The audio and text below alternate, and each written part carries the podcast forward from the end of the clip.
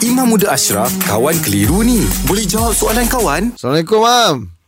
Waalaikumsalam warahmatullahi Okey, Mam. Soalan ni pendek je, Mam. Uh, dia tanya, dia tanya tentang apakah maksud penyakit Ain? Ah, mau penjelasan dan penyerahan, Mam. Hmm, penyakit ain ni ya. Ha, Okey, dia, ah, ain tu kita katakan mata lah. Okey, mata. Jadi kita kena faham betul-betul penyakit ain. Penyakit ain ni dia macam penyakit daripada pandangan mata seseorang lah, siapa-siapa pun. Yang mana dia tu hmm. ada sifat atau niat tertentu. Sama Ah. ada dia ada sifat dengki, Hmm. sifat hasad ataupun kalau dia tak sifat dengki, sifat hasad, dia takjub dengan apa yang dia lihat pun boleh mendatangkan satu unsur yang mana kita panggil boleh mendatangkan kesakitan bagi orang yang dilihat. Ha, ni penyakit ni dia satu benda yang kita sukar nak cerita tau.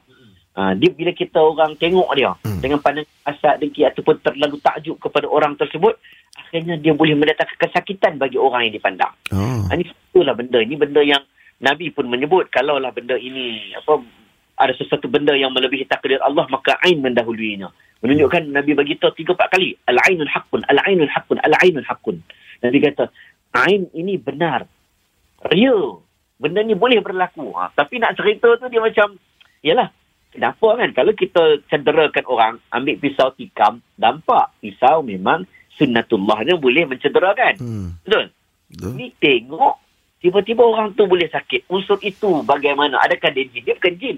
Tetapi dia ada satu benda yang uh, boleh mempengaruhi orang yang dilihat. Hmm. Inilah dinamakan penyakit ain. Ha, jadi sebab itulah Nabi ada ajar uh, sahabat, ajar sahabat-sahabat Nabi doa macam Nabi Yaakob, doa macam Nabi Ibrahim kan. A'udzu bikalimatillahi tammah Hmm. min kulli syaitanin wahammah wa min kulli ainin lammah. Allah mabarik fi wa la tudurruh. Ha, apa Nabi wasallam ajar kepada kita doa untuk anak-anak kita takut kena penyakit ain. Hmm. Menunjukkan benda itu benar berlaku dan kalau boleh kita elakkan. Ha, sebab tu orang elakkan anak-anak kecil letak gambar kan. Ya. Ha, kerana kebimbangan-kebimbangan itu akan berlaku. Ha, takut orang nampak, orang tengok. Sebab itu benda-benda yang biasa berlaku kepada kanak-kanak kecil. Ha, ataupun dia tak kira kanak-kanak kecil.